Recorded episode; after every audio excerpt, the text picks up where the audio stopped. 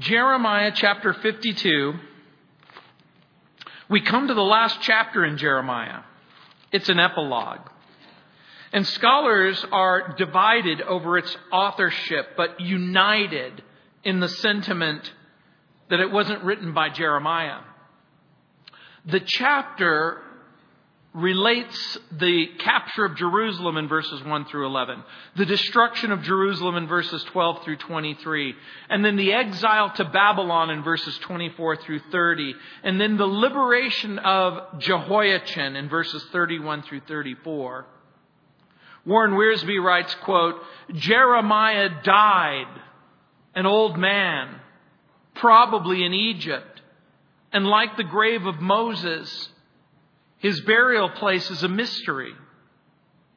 Remember what we've learned. Jeremiah was a broken hearted prophet with a broken hearted message. Sin had taken its toll on the nation and on the people of God, and Jeremiah faithfully labors for 40 years with a constant clanging message, warning, judgment is on the way, and Jeremiah bathes that hard and harsh message in a constant bath of tears. Let me be clear. Judgment can never be divorced from hope. Because even in the midst of judgment, there is mercy and there is grace. And Christians are given a way of escape in the person of Jesus Christ. Those who believe and trust in Jesus will find their sins forgiven and their future secure. Remember, remember, remember, Jesus paid the penalty for our sin. He is the ultimate deliverer. And so the chapter describes the fall of Jerusalem, and the world power, Babylon, will utterly destroy the city and exile the survivors. When future generations come to Jerusalem, they'll pick up the book of Jeremiah. They'll read its words. They'll revisit the chapters. And they'll remember the lessons about warning, about rebellion, and about sin Let's look at verses 1 through 11. Zedekiah was 21 years old when he became king, and he reigned 11 years in Jerusalem. His mother's name was Hamutal, the daughter of Jeremiah of Libnah. He also did evil in the sight of the Lord. Underline that. He did evil in the sight of the Lord. I know it's hard for some people to believe that God is watching according to all that Jehoiakim had done. For because of the anger of the Lord, this happened in Jerusalem and Judah till he finally cast them out from his presence. Then Zedekiah rebelled against the king of Babylon. Now it came to pass in the ninth month of the year, in the tenth month, in the tenth day of that month, that Nebuchadnezzar, king of Babylon, and all his army came against Jerusalem and encamped against it, and they built a siege wall against it all around, so the city was besieged until the eleventh year of King Zedekiah. By the fourth month, on the ninth day of the month, the famine had become so severe in the city that there was no food for the people of the land. Then the city wall was broken through, and all the men of war fled and went out of the city at night by way of the gate between the two walls, which was by the king's garden, even though the Chaldeans were near the city all around, and they went by way of the plain. But the army of the Chaldeans pursued the king and they overtook Zedekiah in the plains of Jericho. All his army was scattered from him. So they took the king and brought him up to the king of Babylon at Riblah in the land of Hamath, and he pronounced judgment on them. Then the king of Babylon killed the sons of Zedekiah before his eyes, and he killed all the princes of Judah in Riblah. He also put out the eyes of Zedekiah. And the king of Babylon bound him in bronze fetters, and took him to Babylon and put him in prison till the day of his death.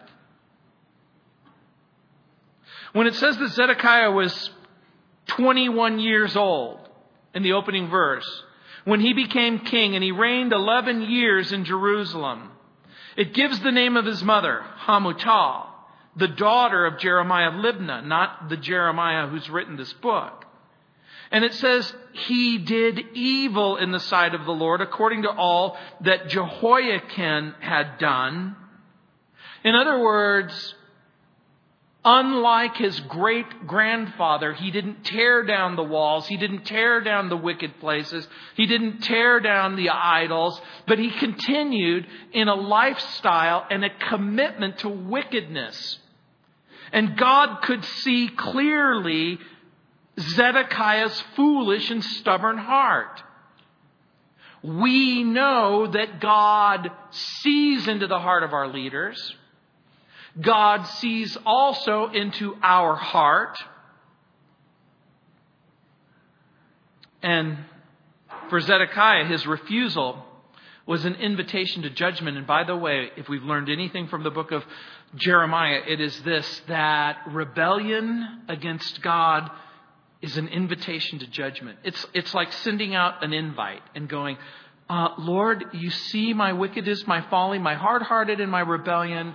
Uh, just sending you a little note that I can expect judgment at any moment. That's exactly the case. He condemned himself, and he condemned his nation. The Lord, and see, I, I want you to understand this, he also did evil in the sight of the Lord the Lord expects that our heart will be open and sensitive and submissive to His will and His word, but some people don't really believe that. Some people believe, well, God understands that I'm a human, and God understands that I make mistakes, and God understands that hopefully sometime in the not too distant future, I'll stop doing the weirdness and the wickedness, and I'll finally submit. Again, if we've learned anything at all from the book of Jeremiah, it is, please, please understand something. God really does expect your heart to be open. God expects you to listen to what He has to say. God expects you to understand that wrong is not right and good is not evil. Over and over again, the command is given. Don't be hard hearted. Don't be stubborn. Don't be stiff necked. In Acts chapter 7 verse 51 it says, The heart of this people is waxed gross and their ears are dull of hearing and their eyes have closed lest they should see with their eyes and hear with their ears and understand with their heart and that they should be converted so that I can heal them. Does God expect us to listen to Him? Yes.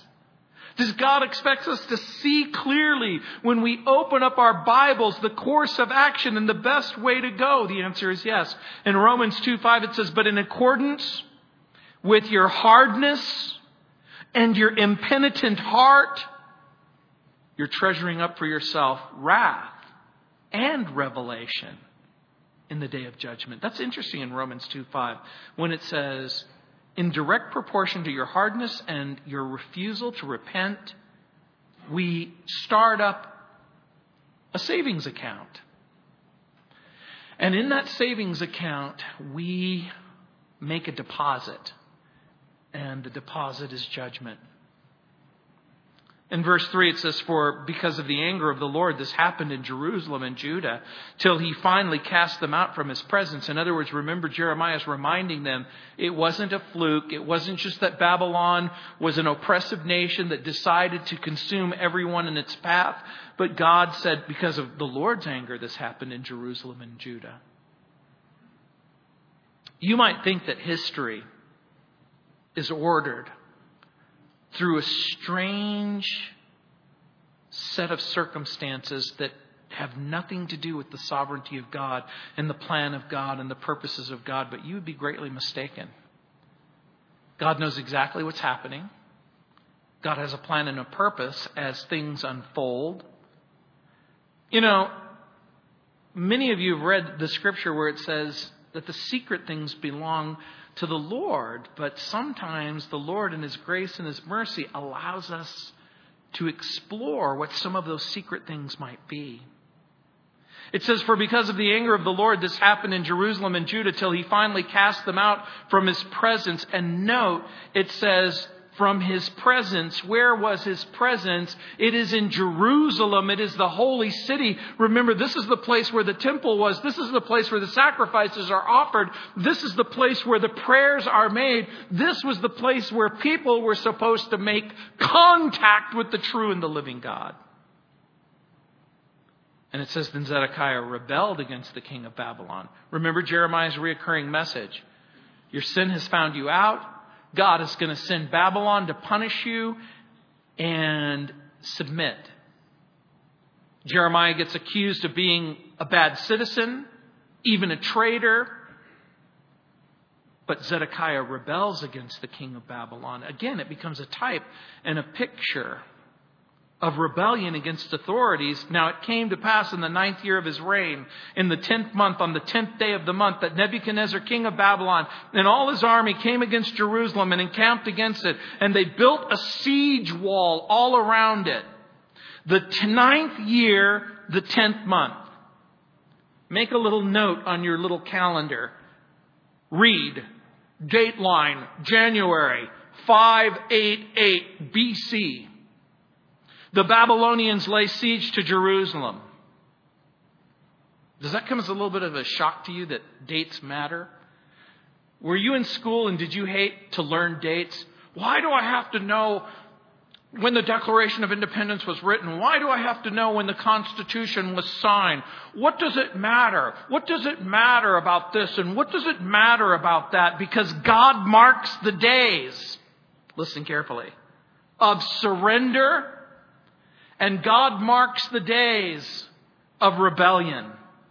God marks the days of surrender, and God marks the days of rebellion. Put it on your calendar. What is today? November. Mark the date down. It's a new day. It's a new day. The United States of America has made a choice. They've made a choice about a direction that they're going to go. And remember, all the time, whether we're collectively as a nation or individually, we are making the choice to walk away from God or we're walking towards God's plans and purposes. We're walking with the Lord in the direction of grace and mercy or we're walking away from God. Russell Dilday gives a long but important description of the siege. That Nebuchadnezzar and all of his army came around Jerusalem and encamped against it. They built a siege wall. I want you to picture Jerusalem. I want you to picture its walls, and I want, to, I want you to picture a siege ramp that is made as they attack the wall. Now, this is a fairly long quote, but I want you to listen. Siege warfare was a cruel but effective military strategy in the ancient East.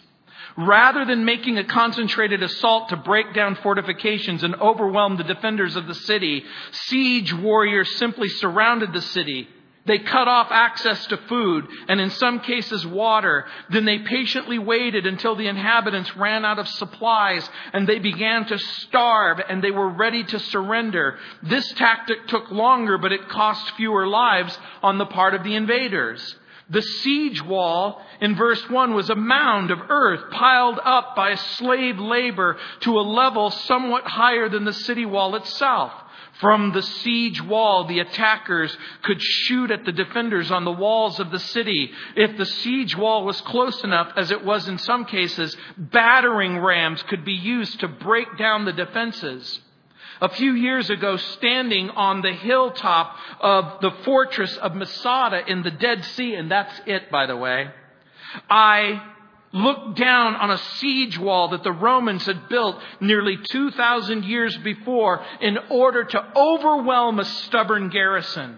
From the hilltop, built nearly on top of the hilltop, you can see the ruins of a series of Roman garrisons that are set in a ring around Masada to cut off the supplies. And if you ever have the opportunity to go with me to Israel, you'll go to the top of the mountain. You'll see the siege ramp. You'll see the remnants of the Roman garrisons that literally surrounded Masada to cut off the supplies.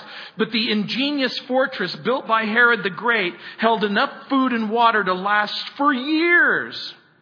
Furthermore, its elevated location and high walls made it practically unapproachable by enemy troops. The only way the superior Roman army could conquer Eleazar, the commander of Masada and the heroic Jewish defenders, was to build a dirt assault ramp that would allow the imperial troops to storm Masada's walls. Furthermore, that task would have been impossible if the Roman general Silva had not used thousands of Jewish slaves to build the ramp.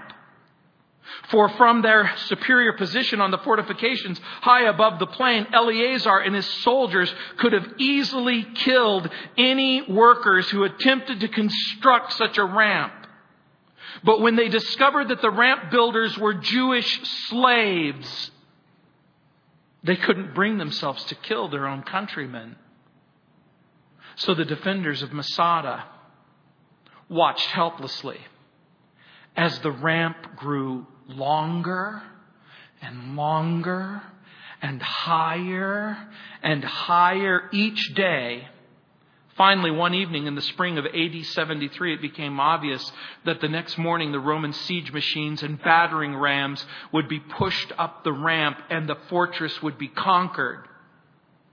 That night, Eleazar and his brave zealots decided to take their own lives rather than let Rome kill them or enslave them. Each soldier killed his own family. And then ten were selected to kill the rest. One of the ten was picked to kill the nine others. And then, after setting fire to the fortress, he took his own life. When the invaders broke through the next morning and discovered 960 bodies of courageous people who chose death over slavery, the dirt ramp is still there. 200 feet high, 640 feet long. Nebuchadnezzar's siege ramp would have looked very, very much like that. And it becomes a type and a picture. Because when you see the world in which we live taken captive and Satan captures our brothers and sisters and uses them to build the instruments we have hard choices to make, just like they had hard choices to make. So the city was besieged until the 11th year. This is what it says in verse 5 of King Zedekiah. That means that the siege lasted two years or 18 months. In verse 6, by the fourth month, on the ninth day of the month, the famine had become so severe in the city that there was no food for the people of the land. I want you to think about this. The famine was so severe that the people were at the point just literally of starvation and extinction. Other scriptures tell us that it became so dramatic and so problematic that the people resorted to cannibalism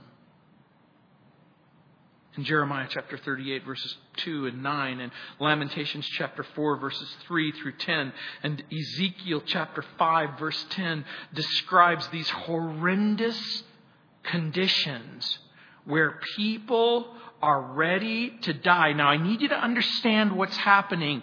Jeremiah attempted to persuade King Zedekiah to surrender in order to save the people from starvation, but the king's heart was so hardened towards the Lord that he refused to listen. Zedekiah was committed to seeing his own people die rather than obey the Lord. And some people are exactly that, that same way. They don't care who their sin hurts. They don't care whose marriage is destroyed. They don't care what kinds of children are affected. They understand and they continue in a course of rebellion and wickedness because they think that they've earned the right to be in charge of their own life.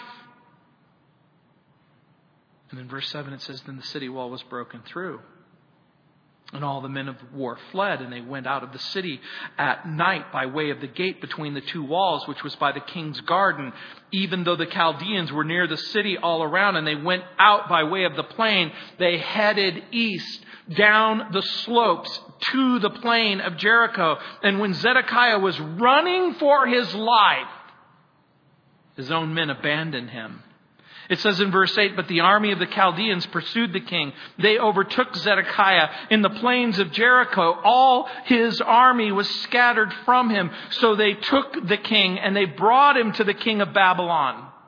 Apparently, the king of Babylon had made his way north to Syria to a place called Riblah in the land of Hamath, and there he pronounced judgment on him. In other words, this is war, and this is a war tribunal, and he pronounces judgment on the king who refuses to submit to the king of Babylon. Then the king of Babylon killed the sons of Zedekiah before his eyes.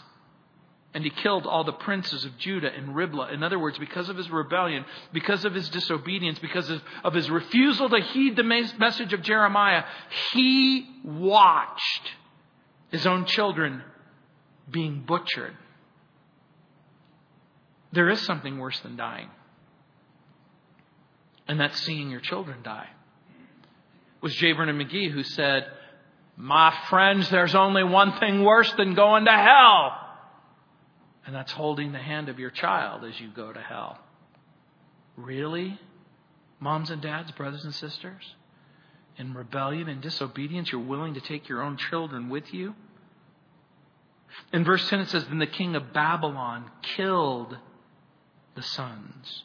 In verse 11, it says, He also put out the eyes of Zedekiah, and the king of Babylon bound him in bronze fetters and took him to Babylon and put him in prison till the day of his death. Do you know what that passage is? Right there in verse 11, it becomes the perfect description of what sin does to you if you let it.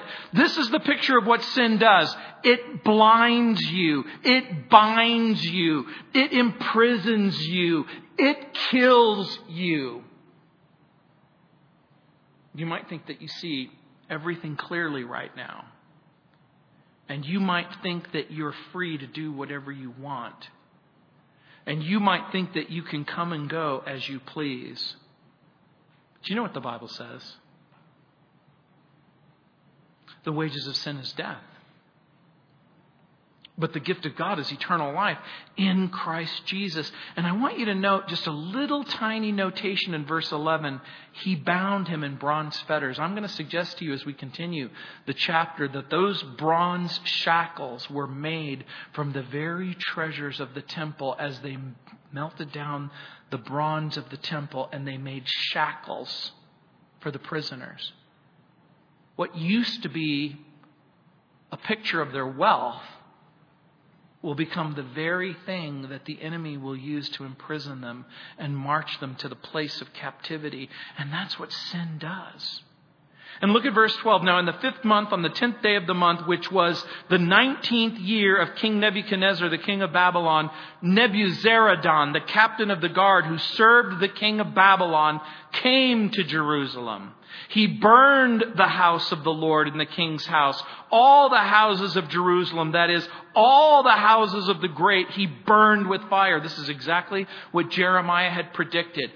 You're going to be taken. The king of Babylon is going to come. He's going to destroy the temple. He's going to d- destroy everything. Nebuzaradan burned the temple and then systematically began to destroy Jerusalem. Nebuzaradan was assigned the task by the king of Babylon to be in charge of the demolition of the rebellious people, their temple, and their dwellings And you have to understand something. So much is going on in the passage. This is heartbreaking. In other words, as you look at the Temple of Solomon, and I should have gotten an image of the capture of Jerusalem and the Temple of Solomon. Remember, Solomon's temple was magnificent. It was beautiful. It was a wonder of the world. This is the place where sacrifice and communication with God. This is the place of praise. This is the place where the people of Israel looked to God for forgiveness of sin. This was the place where they thought it was unthinkable that God had made so many promises and had made such an incredible monetary investment in the preservation of this place that he could allow it to be destroyed. Jeremiah said it would be destroyed. And then they watched it being destroyed. You've heard preachers say, look around you. It's all going to burn. And you might think, that's not been my experience. I woke up, the birds are singing. It was a relatively beautiful day. It looks like everything is continuing the way it has always continued. But make no mistake about it, the Bible makes it abundantly clear things aren't going to always be the same. That we are on a march towards judgment that God is going to judge the world, and He's going to judge the world that rejects Christ. And look at verse 14. And all the army of the Chaldeans, that's the Babylonians, who were with the captain of the guard, broke down all the walls of Jerusalem all around. Remember, breaking down the wall of a city means all of its defense capabilities are gone. The temple is gone. The Nebuzaradan, the captain of the guard, carried away captive some of the poor people, the rest of the people who remained in the city, the defectors who had deserted to the king of Babylon, and the rest of the craftsmen. The craftsmen were those people who had, were skilled laborers who could be used in Babylon. But Nebuzaradan, the captain of the guard, left some of the poor of the land as vine dressers and, and farmers. In other words, the poorest of the poorest people who had nothing. Rather than let it go back into a wilderness, he allows this few, few remnant to remain. And then look what it says in verse 17. The bronze pillars that were in the house of the Lord, these are the gigantic columns that stood in the face of Solomon's temple and the carts and the bronze sea that were in the house of the Lord. The bronze sea is a gigantic laver. Um, in Spanish, lavaba means to wash. Laver is the place where you would wash the sacrifice. Imagine a child's wading pool where it would be big enough to put a cow in and literally um, scrub the cow down. That's what the sea is. And that were in the house of the Lord. The Chaldeans, they broke it in pieces and they carried all their bronze to Babylon. In other words, the bronze pillars, because of the importance and significance of the, te- the temple, there's this detailed description that's given of its destruction. Now remember, the Babylonians are pagans. They are pagan, pagan people. In Babylon, they have ziggurats. In Babylon, they have temples. In Babylon, they have false gods. They understand somewhat the meaning of the temple. They understand somewhat the meaning of worship. But remember, they're idolaters, and there's usually statues of gods and goddesses everywhere, but there's nothing. There's nothing there's nothing to indicate worship to the Babylonians because remember, the, the, the, people of Israel worshiped an invisible God. So the Babylonians, in their mind, are thinking that the Jews are atheists.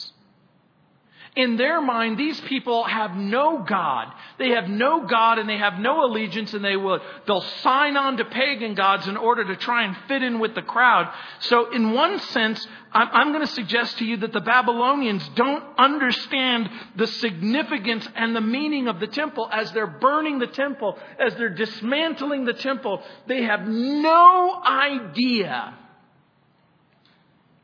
that this is the place the central place of the religious Jew about what it means to be able to experience forgiveness of sin and have a right relationship with God.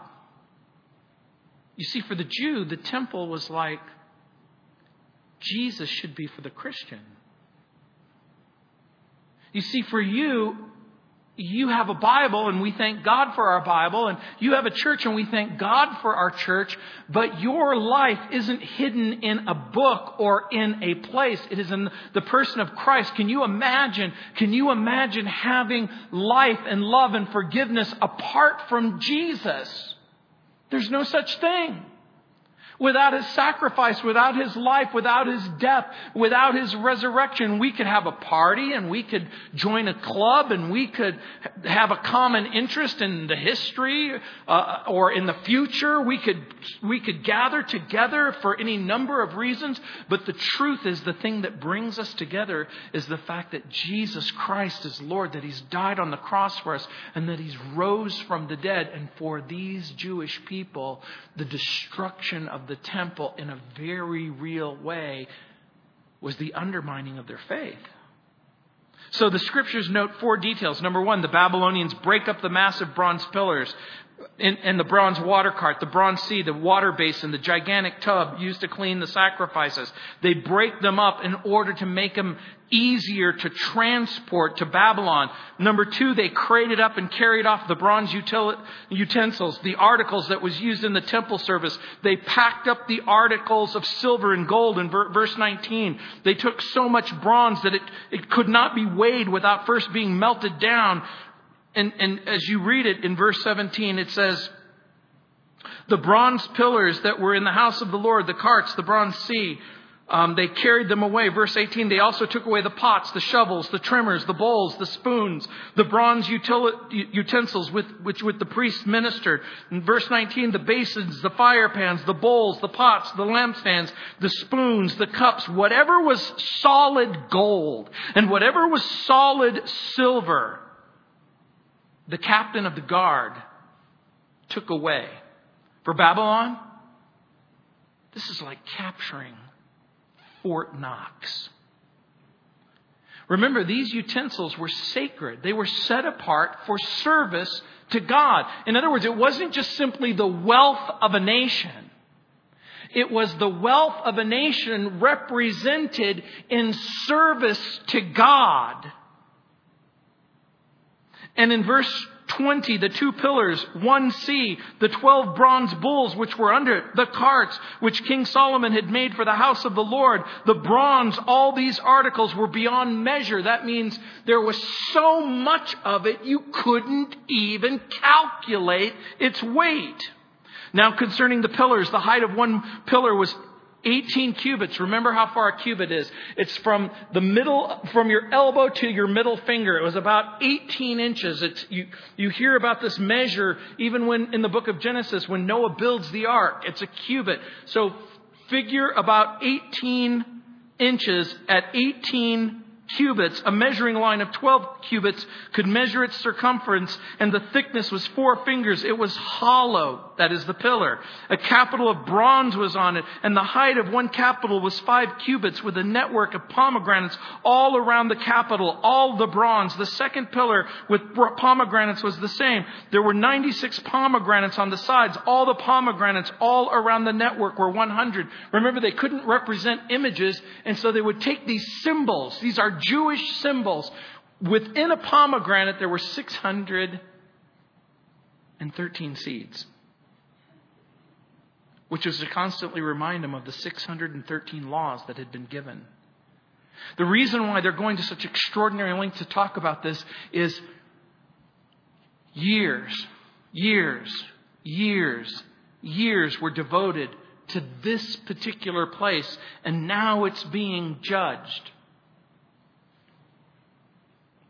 Some of you must have watched the news last week when Hurricane Sandy hit the Jersey Shore and Staten Island and Manhattan. You must have seen some of the devastation.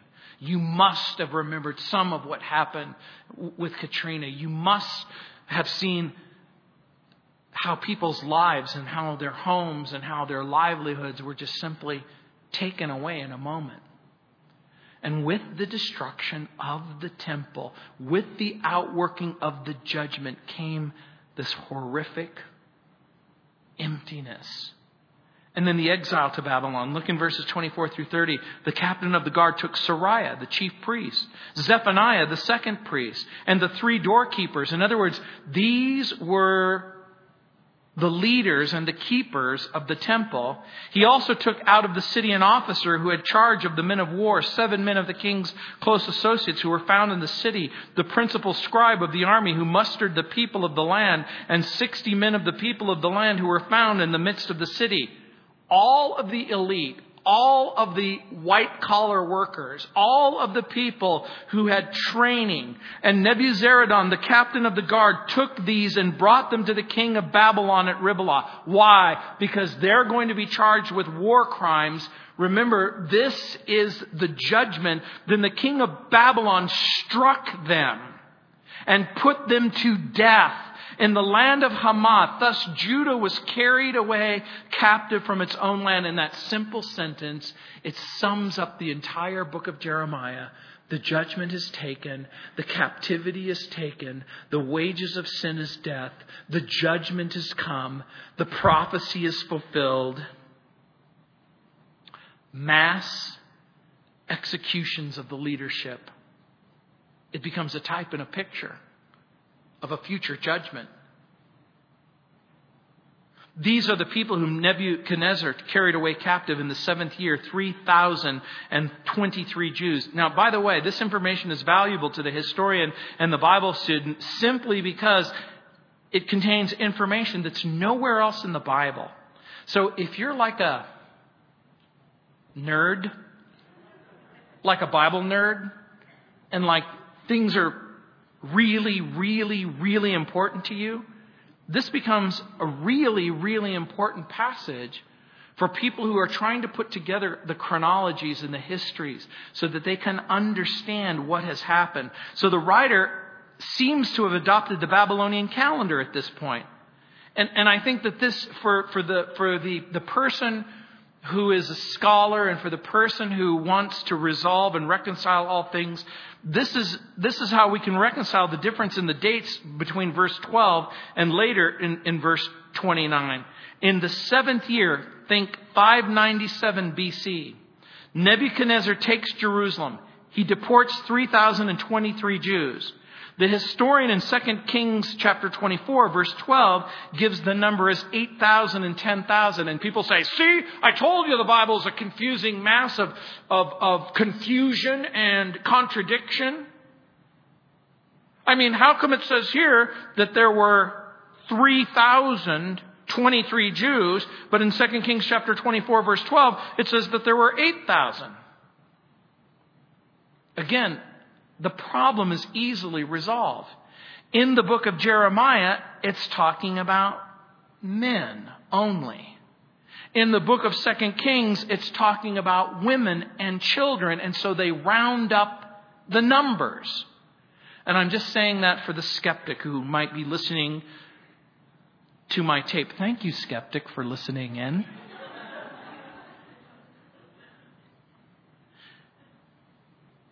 The 18th or the 19th year, 586 BC, Nebuchadnezzar carries away an, an, additional 832 persons from Jerusalem. And again, the count might seem really, really low, but most died in the siege. The others were executed. The king left the poor in the land. And so, guess what? The amount of captives that were taken was very, very limited. But you know what was important about those captives? It wasn't just simply about judgment, it was also about a preparation for restoration because God had unfinished business with the Jewish people. He's going to call a Messiah. A Messiah is going to come. A Messiah is going to be born. He's going to live and die on the cross and rise from the dead. And so in verse 30, in the 23rd year of Nebuchadnezzar, Nebuzaradan, the captain of the guard, carried away captive of the Jews 745 persons. All the persons were 4,600. And the fall of Jerusalem And the subsequent captivity becomes this huge type and picture of judgment and the consequences of sin. And so again, we continue with the liberation of Jehoiachin. In verse 31, it says, Now it came to pass in the 37th year of the captivity of Jehoiachin, the king of Judah, in the 12th month, on the 25th day of the month, that evil Merodach, the king of Babylon, in the first year of his reign, lifted up the head of Jehoiachin, the king of Judah, and brought him out of prison. Dateline, 561 BC. 12th month. This is the Hebrew month of Adar. This is the month reckoned on the Jewish calendar between February and March.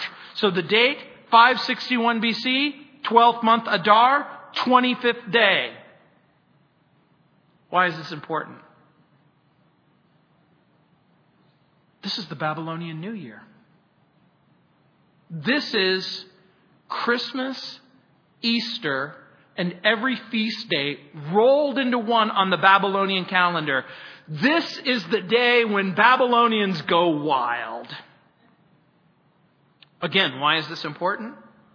Because apparently the king is going to offer an amnesty. The king of Babylon. How long is Jehoiachin in jail? Remember, his father has been killed. He has reigned only for a few months. He's taken to Babylon. He has spent 37 years in jail. You can look it up in 2 Kings chapter 24 verses 7 through 16. Nebuchadnezzar dies 561 BC. His son, evil Merodach, becomes king of Babylon. You're probably wondering why was he named evil Merodach? Because Darth Vader was already taken. No, that's not why. Because Darth Vader will be way, way. But it is kind of a strange name to name your child, huh? I think I'll call him Evil Merodach. Actually, the name is Akkadian. In the Akkadian language, it's Hamel Marduk. It means literally the man who is Marduk's man. In the Hebrew spelling, the writer gives it an insulting pun. Ewel in the Hebrew language means fool. And so the Hebrew writer translates this the fool who worships Marduk. He reigns for two years. He's put to death by his evil brother in law, who succeeds him to the throne according to Josephus's Antiquities. And so in the text, when it says he lifted up his head, it's, a, it's an idiomatic expression which means that he graciously gave him freedom. So the implication is that evil Merodach esteems the former king more than the other captives. He gives him a place of honor. In fact, he becomes a frequent guest at the king's table. The king gives him a regular allowance for the rest of his life. It says in verse 32, and he spoke kindly to him and gave him a more prominent seat than those uh, of the kings who were with him in Babylon. Remember, Babylon has gone, has swallowed up the ancient world, and all of the rulers have come to Babylon because in that culture they are his trophies. And the same is true in the world in which you live. The people who live in this world are Satan's trophies. He wants to take them and he wants to capture them and he wants to imprison them and he wants to show them off because of his strength and power. Does Satan sometimes offer what looks like liberation? Yeah. Hey, just come with me. I'll make sure you're taken care of for the rest of your life. But there's another element that we might think of, and that's God is merciful in judgment. His mercy is great according to Numbers 14, 18. His mercy is enduring according to 1 Chronicles 16, 34. His mercy is abundant. His mercy is tender. His mercy is rich. His mercy is saving. Is it possible that people who are taken and then they are imprisoned, that God graciously, even in the bitter circumstances of discipline and judgment, God is gracious and merciful? I think the answer is yes. The Lord is mighty to save and deliver and conquer and strengthen. And so it says that Jehoiachin changed from his prison garments and he ate bread regularly before the king all the days of his life. The picture in this final epilogue, if you will, is a sense in which the unfolding is beginning to take place as you begin to understand that the future, that there is a future, that there is a future.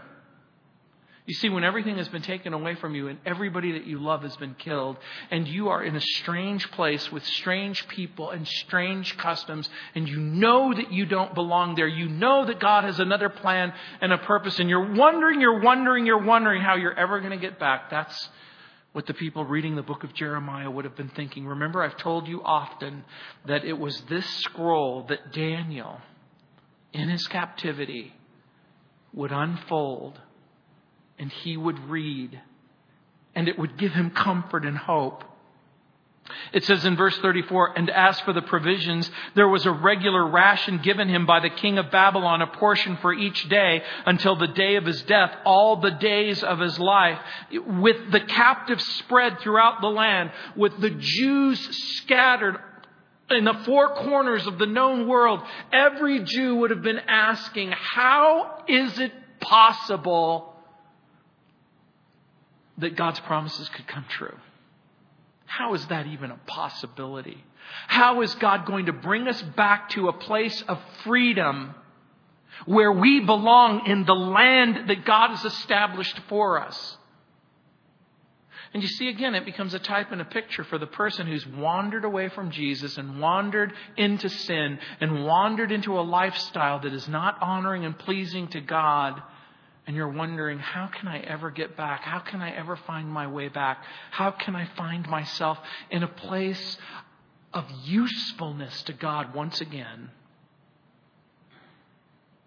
How is God going to fulfill his promise?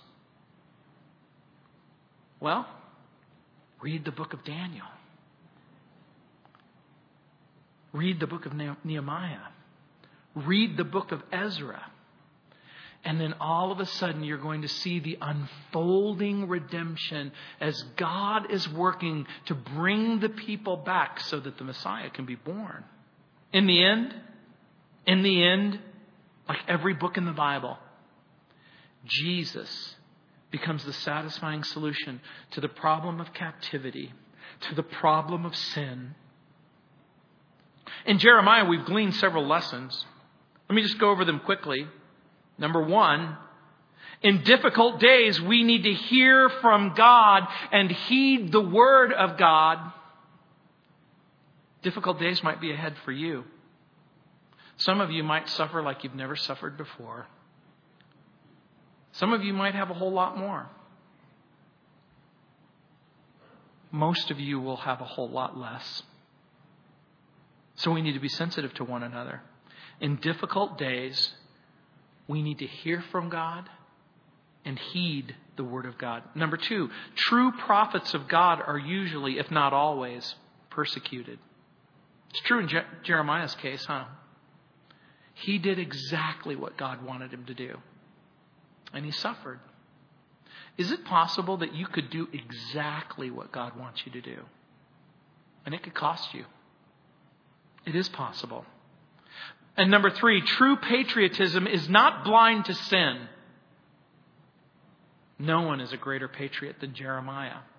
He loves his country and he loves his people and he loves the Lord. And he had an obligation to say exactly what God wanted him to say. Number four, God's servants occasionally have their doubts and their failings, and we saw that in Jeremiah. There were moments of pain. There were moments of incarceration. There were moments, really, Lord, have I really heard from you? Am I doing exactly what it is that you wanted me to do? And number five, the important thing is not success, but faithfulness. Jeremiah gives the message for 40 years. How many people respond? Trag- tragically, none.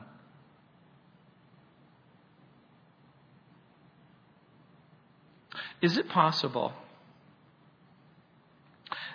that you could do exactly what God has asked you to do in exactly the way that God has asked you to do it. And there's no change in your husband, in your wife, in your children, in your community.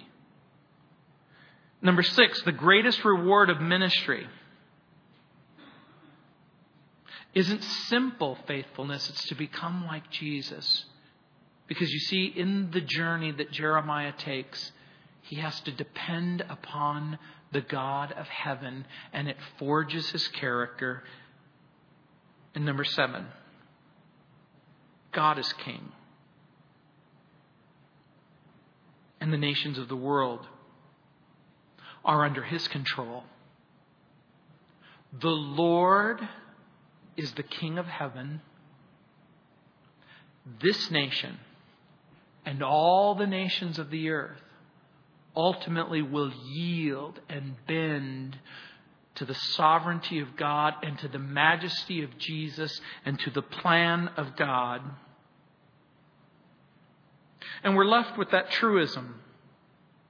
Someone has said, we judge others by what they do. And we judge ourselves by what we mean. Well, I know what I meant.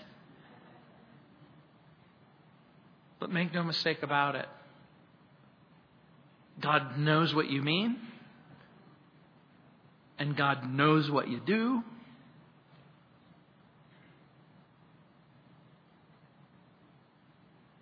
Will God judge us simply on the basis of what we stand for? Or will God judge us on the basis of what we stand up for. Do you know what the difference between standing and standing up? One is an ability to articulate what you really believe. The other is a willingness to live out what you really believe in the real world, in the difficult days, when you know the truth and you refuse to be blind to sin. And you experience the doubt and the failings. And you remember, you remember, you remember that in the grand scheme of things, success isn't what we long for. It's faithfulness to our King. And so we end Jeremiah.